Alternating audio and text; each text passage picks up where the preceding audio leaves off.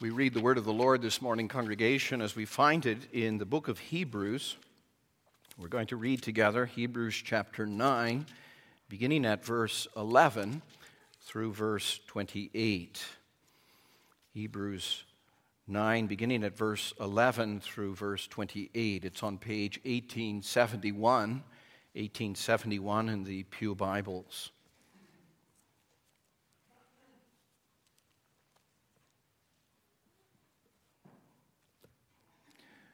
Hebrews 9, beginning at verse 11, let us listen to this word the Lord speaks to us. When Christ came as high priest of the good things that are already here, he went through the greater and more perfect tabernacle that is not man made, that is to say, not a part of this creation. He did not enter by means of the blood of goats and calves, but he entered the most holy place once for all by his own blood, having obtained eternal redemption. The blood of goats and bulls and the ashes of a heifer sprinkled on those who are ceremonially unclean sanctify them so that they are outwardly clean. How much more then will the blood of Christ, who through the eternal Spirit offered himself unblemished to God, cleanse our consciences from acts that lead to death, so that we may serve the living God? For this reason, Christ is the mediator of a new covenant that those who are called may receive the promised eternal inheritance, now that he has died as a ransom to set them free from the sins committed under the first covenant. In the case of a will, it is necessary to prove the death of the one who made it, because a will is in force only when somebody has died. It never takes effect while the one who made it is living. This is why even the first covenant was not put into effect without blood. When Moses had proclaimed every commandment of the law to all the people, he took the blood of calves together with water, scarlet wool, and branches of hyssop, and sprinkled the scroll and all the people. He said, This is the blood of the covenant which God has commanded you to keep. In the same way, he sprinkled with the blood both the tabernacle and everything used in its ceremonies. In fact, the law requires that nearly everything be cleansed with blood, and without the shedding of blood, there is no forgiveness. It was necessary then for the copies of the heavenly things to be purified with these sacrifices, but the heavenly things themselves with better sacrifices than these. For Christ did not enter a man made sanctuary that was only a copy of the true one. He entered heaven itself now to appear for us in God's presence. Nor did he enter heaven to offer himself again and again the way the high priest enters the most holy place every year with blood that is not his own. Then Christ would have had to suffer many times since the creation of the world. But now he has appeared once for all at the end of the ages to do away with sin by the sacrifice of himself. Just as man is destined to die once and after that to face judgment, so Christ was sacrificed once to take away the sins of many people. And he will appear a second time, not to bear sin, but to bring salvation to those who are waiting for him. May the Lord bless this reading and our hearing of his word this morning. Dear congregation of our Lord Jesus Christ, when I read a chapter and the words as we've read them this morning, like those found in Hebrews chapter 9, I'm reminded of an old hymn it's not one of the ones we're going to sing this morning, but it's the hymn, There is a Fountain, William Cowper's, There is a Fountain filled with blood drawn from Emmanuel's veins. And sinners plunge beneath that flood, lose all their guilty stains. The dying thief rejoiced to see that fountain in his day, and there may I, though vile as he, wash all my sins away. Now, I'm reminded of that, and I rejoice in it wholeheartedly, as I trust you do also. But I'm also reminded that this is not a theme uh, that in some circles finds a ready reception. You know how it is with preachers nowadays. We sometimes do a little Google searching in the way of homework in preparation for our sermon, and so I did. And I put the word blood theology in there, and there pops up an essay an article by an associate of someone called Rob Bell, who wrote a book, Love Wins. And the title of his piece was A Better Atonement. And the implication was we need another view than this blood theology that so called fundamentalist preachers uh, who build their nurturing the co- of the congregation, he put it on the sands of ignorance in their preaching and in their teaching. Well, I'm here this morning, congregation, to echo the language of the author of Hebrews and suggest to you, we'll come back to that at the end, that there is no better covenant or atonement than the one sealed with the blood of Jesus. And I am not ashamed, and I trust you are not ashamed to embrace, if that's what you want to call it, the blood theology of which the author of Hebrews speaks in our passage. The passage really almost drips with blood. if you were listening carefully, you'll notice that he repeatedly uses the language uh, throughout the whole chapter. In verse 12, the blood of goats and calves. In verse 13, the blood of goats and bulls. And then again in verse 14, the blood of Christ. And then again in verse 18, the first covenant was not put into effect without blood. And then verse 19, the blood of calves. If that weren't enough, verse 20, the blood of the covenant. And then again, cleansed with blood, the shedding of blood, verse 22. And if that weren't enough, he ends late in the chapter, verse 25. The high priest enters into the most, holy place every year with blood that is not his own. You cannot avoid reckoning with what is it that Christ has done by the shedding of his blood for your and my redemption. At the least, the shedding of blood, as we'll see, means the death of the one whose blood is shed. Or another way of putting it, it means he gave his life over as a sacrifice to obtain our redemption, to set us free from the sentence of death that we find ourselves under by virtue of our sin, sin that brings condemnation and death. Nothing, says the author of Hebrews, but the blood of Jesus will do. Now, the first thing I would have us notice as we look at this passage together is what the author tells us about the nature of Christ's work in the middle of the section that we read together. That Christ's work is the work of a mediator, and you might say the work of a testator. You say, well, that's a big word, Dr. Venema. What do you mean by that? Well, let me explain in a moment. This is the way he puts it, beginning at verse 14, after he's talked about the blood of Jesus being better than the blood shed by bulls and calves and goats under the old covenant. He says this at verse 14 How much more then will the blood of Christ, who through the eternal Spirit offered himself unblemished to God, cleanse our consciences from acts that lead to death, so that we may serve the living God. For this reason, Christ is the mediator, there's our word, of a new covenant, that those who are called may receive the promised eternal inheritance, now that he has died as a ransom to set them free from the sins committed under the first covenant. Now, that's a lot of words. Let's start with the simple question what is a mediator appointed to do?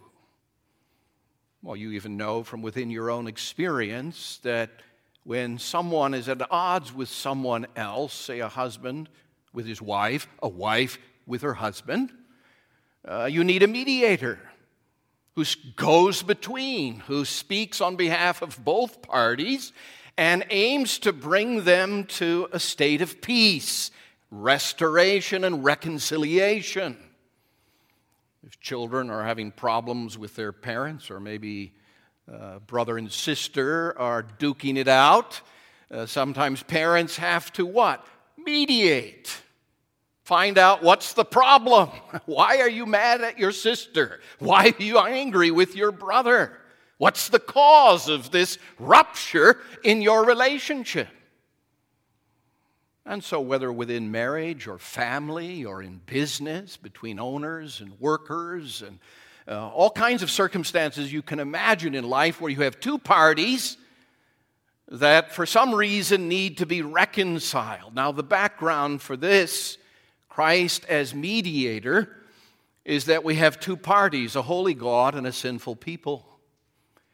And one of the good things about being a preacher is you always know the people to whom you come, even if you're an interloping pastor, the way I am this morning. One thing I know about you and about myself, maybe you've forgotten, but it's you're an unholy sinner. You have not kept God's law perfectly. You don't have the wherewithal to come into God's presence and say to God, Accept me. Take delight in me. Embrace me just the way I am. Well, he can't do that and be the God he is, perfectly holy, unless something, a mediator, comes along and provides for us what we need in order to become cleansed, sanctified, purified, presentable in God's presence. He is not pleased with us in our sin. He cannot accept us. The whole Old Testament ceremony, in terms of the sacrificial system, was a reminder to Israel repeatedly. Every time a guilt offering, a sin offering, a burnt offering was offered to God daily and annually on the great day of atonement. They were being taught and tutored and reminded that there's a problem. And it's more serious than Houston, we have a problem. Brothers and sisters, as unholy sinners, we have a problem. And the problem is, how do we enter into the presence, which was signified by the most holy place in the tabernacle of God's presence, with any kind of confidence that He'll accept us and receive us gladly?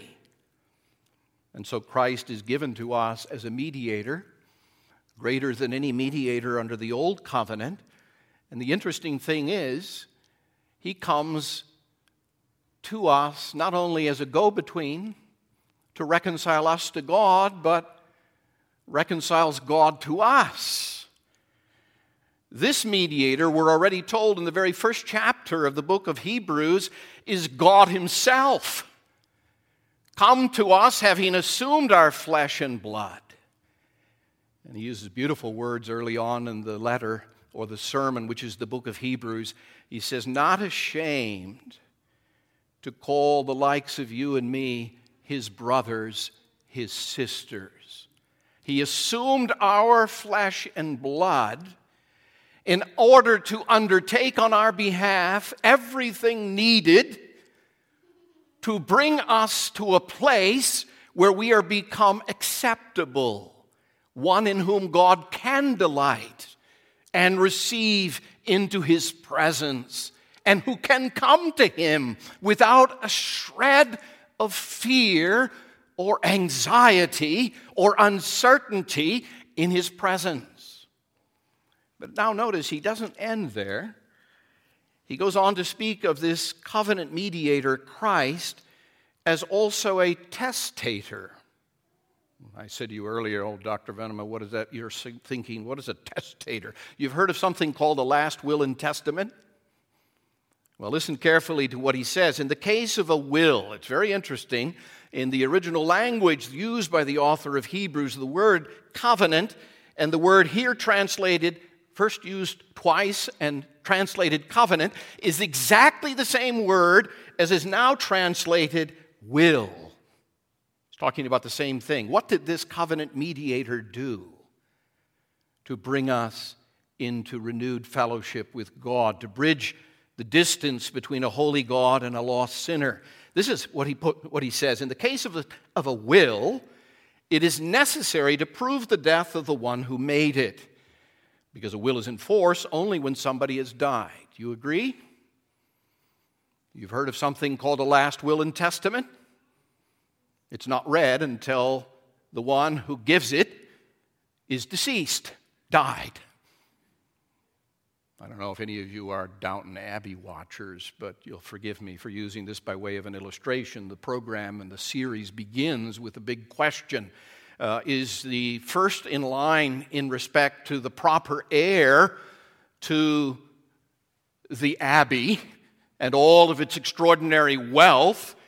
Uh, is he still alive or has he died? And if he's died, then Matthew, one of the key players, will inherit the estate.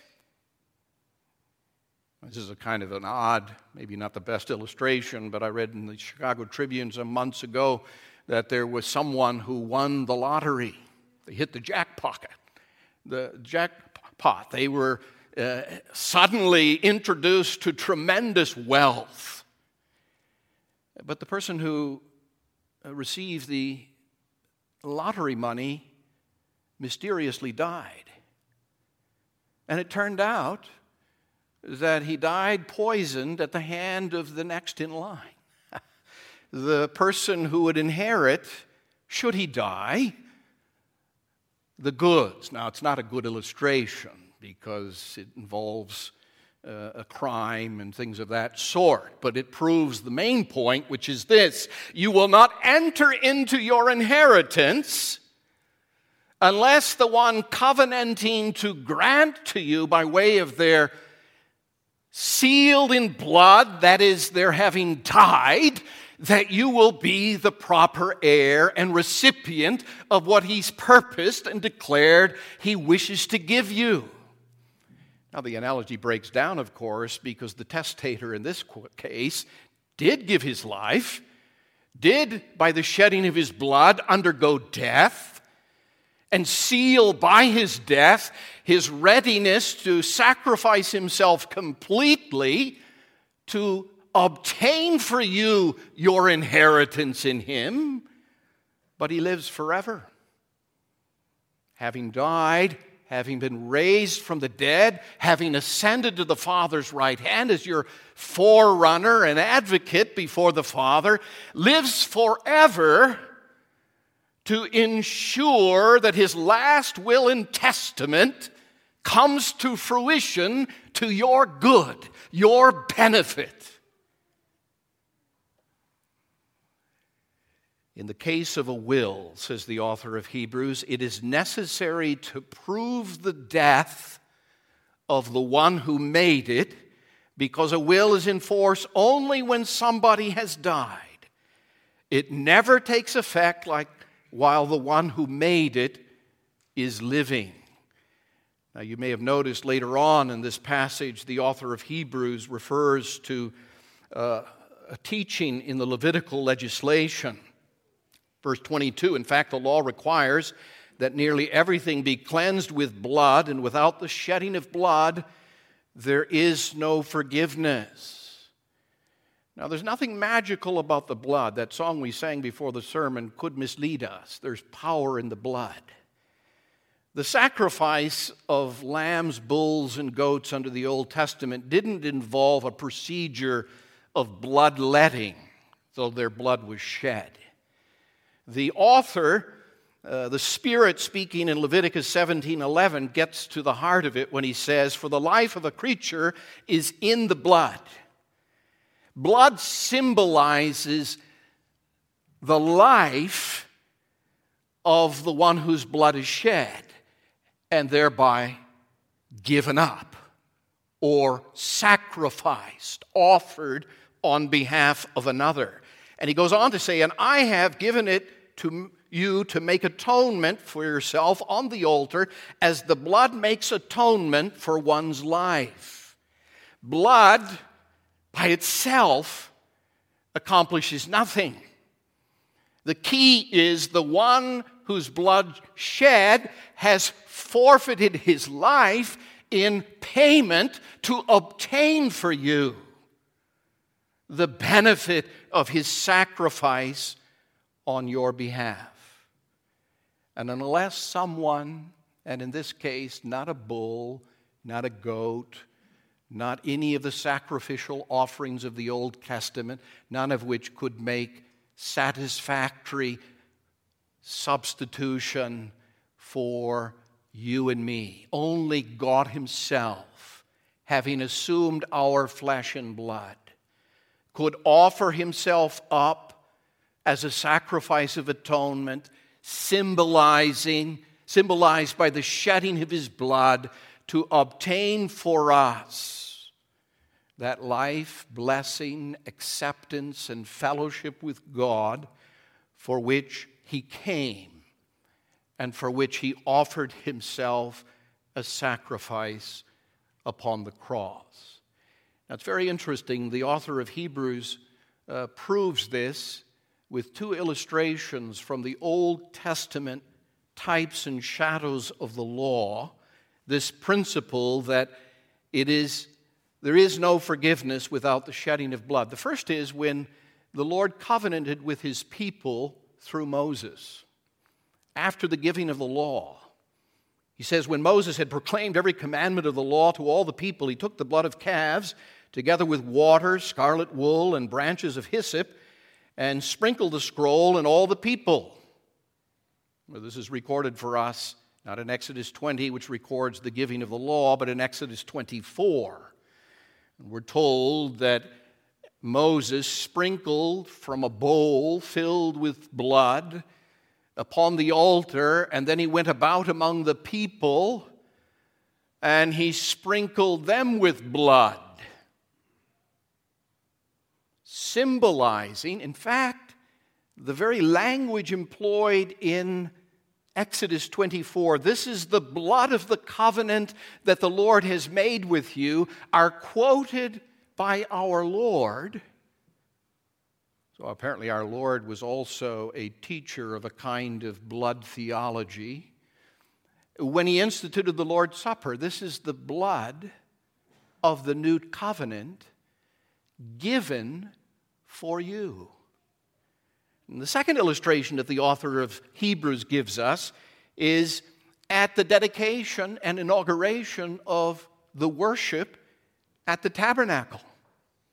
On that occasion, also, he says, in the same way, he, that is Moses, sprinkled with the blood both the tabernacle and everything used in its ceremonies.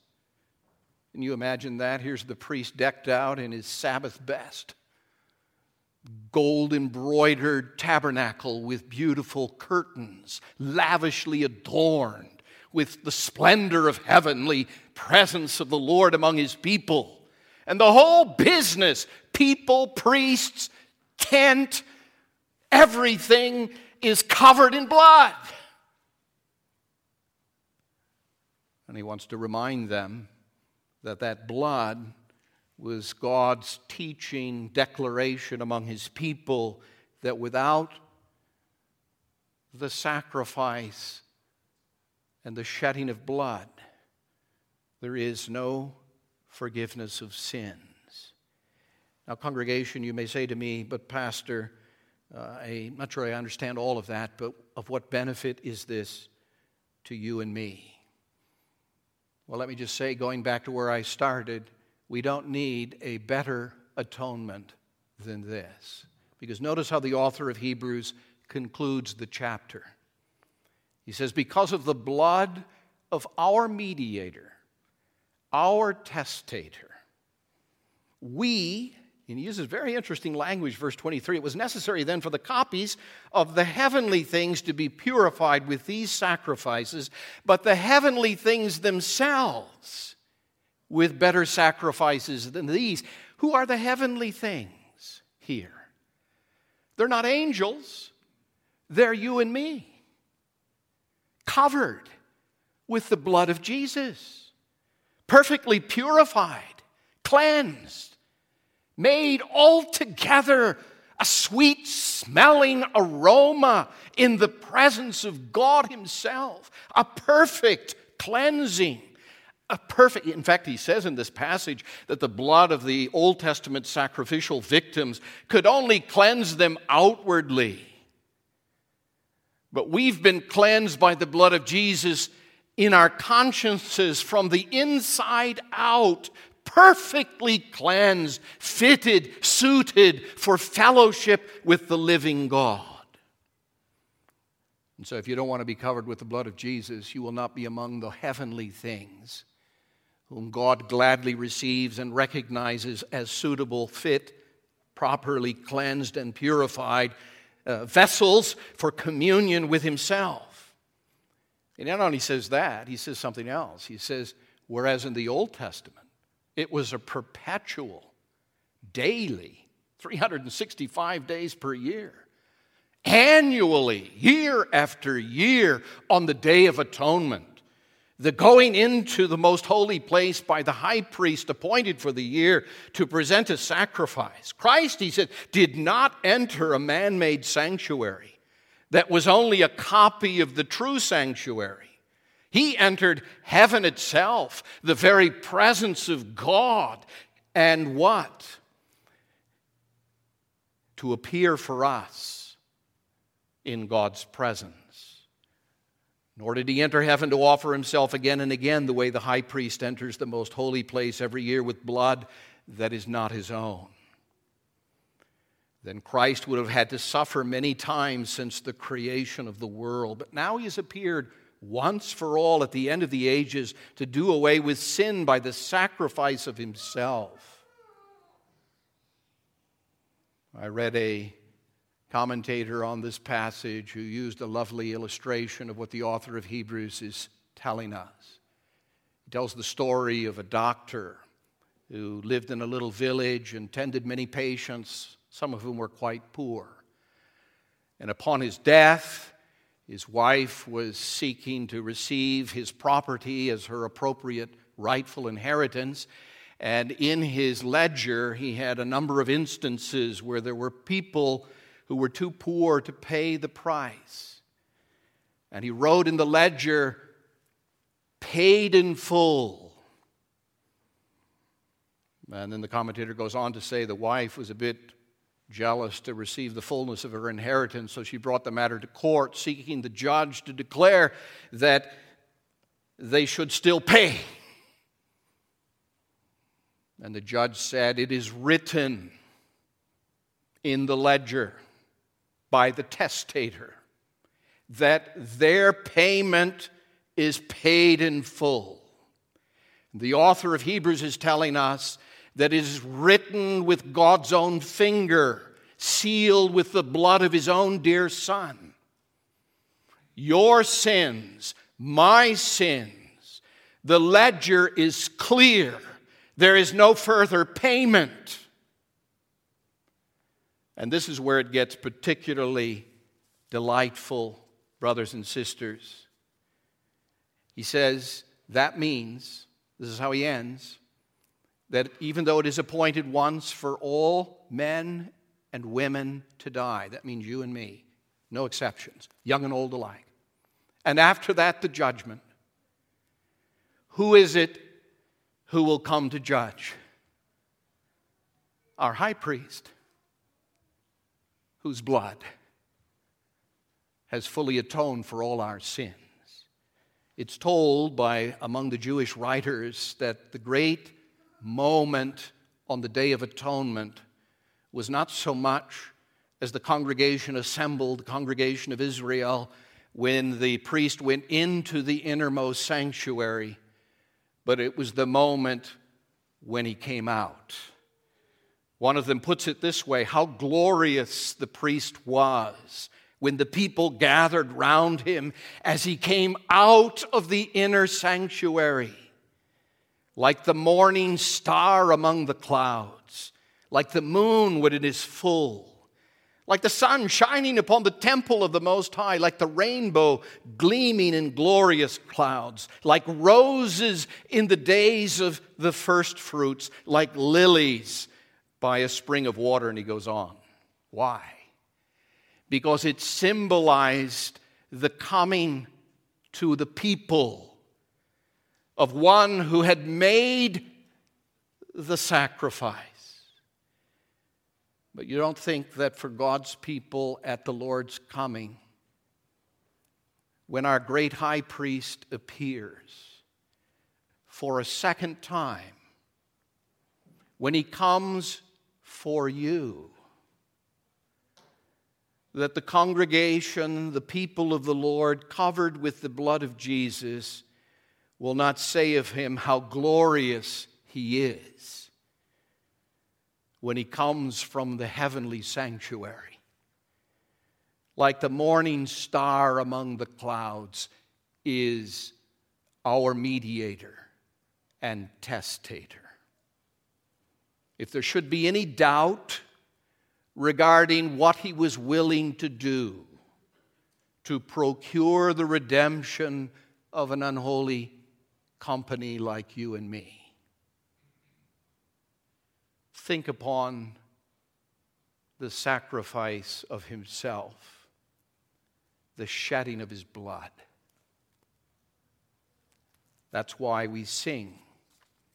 There's a fountain filled with blood drawn from Emmanuel's veins. The dying thief rejoiced to see that fountain in his day. And there may I, though vile, isn't that striking? No cleaner, no more pure, no more acceptable than he. As vile as he, wash all my sins away. Do you know that comfort? Do you anticipate the joy of the high priests coming from the sanctuary? May God grant it. Amen. Our Father in heaven, may we not seek in our day ever a better atonement than the one Christ has made. May we rejoice in no other Savior than the one who was willing to shed his blood, to die in order that we might live, to take up for us the burden of our sin and make a sacrifice beyond our understanding, sealed with his blood, give his very life to ensure our inheritance, to open the door for us into your presence, to give us a full confidence that all of our sins have been washed away. And we have no ground for fear the fear of death, the fear of separation from you, the fear of coming under judgment. May we rejoice always in Jesus Christ, the same yesterday, today, and forever. We pray in Jesus' name. Amen. Let's sing, congregation.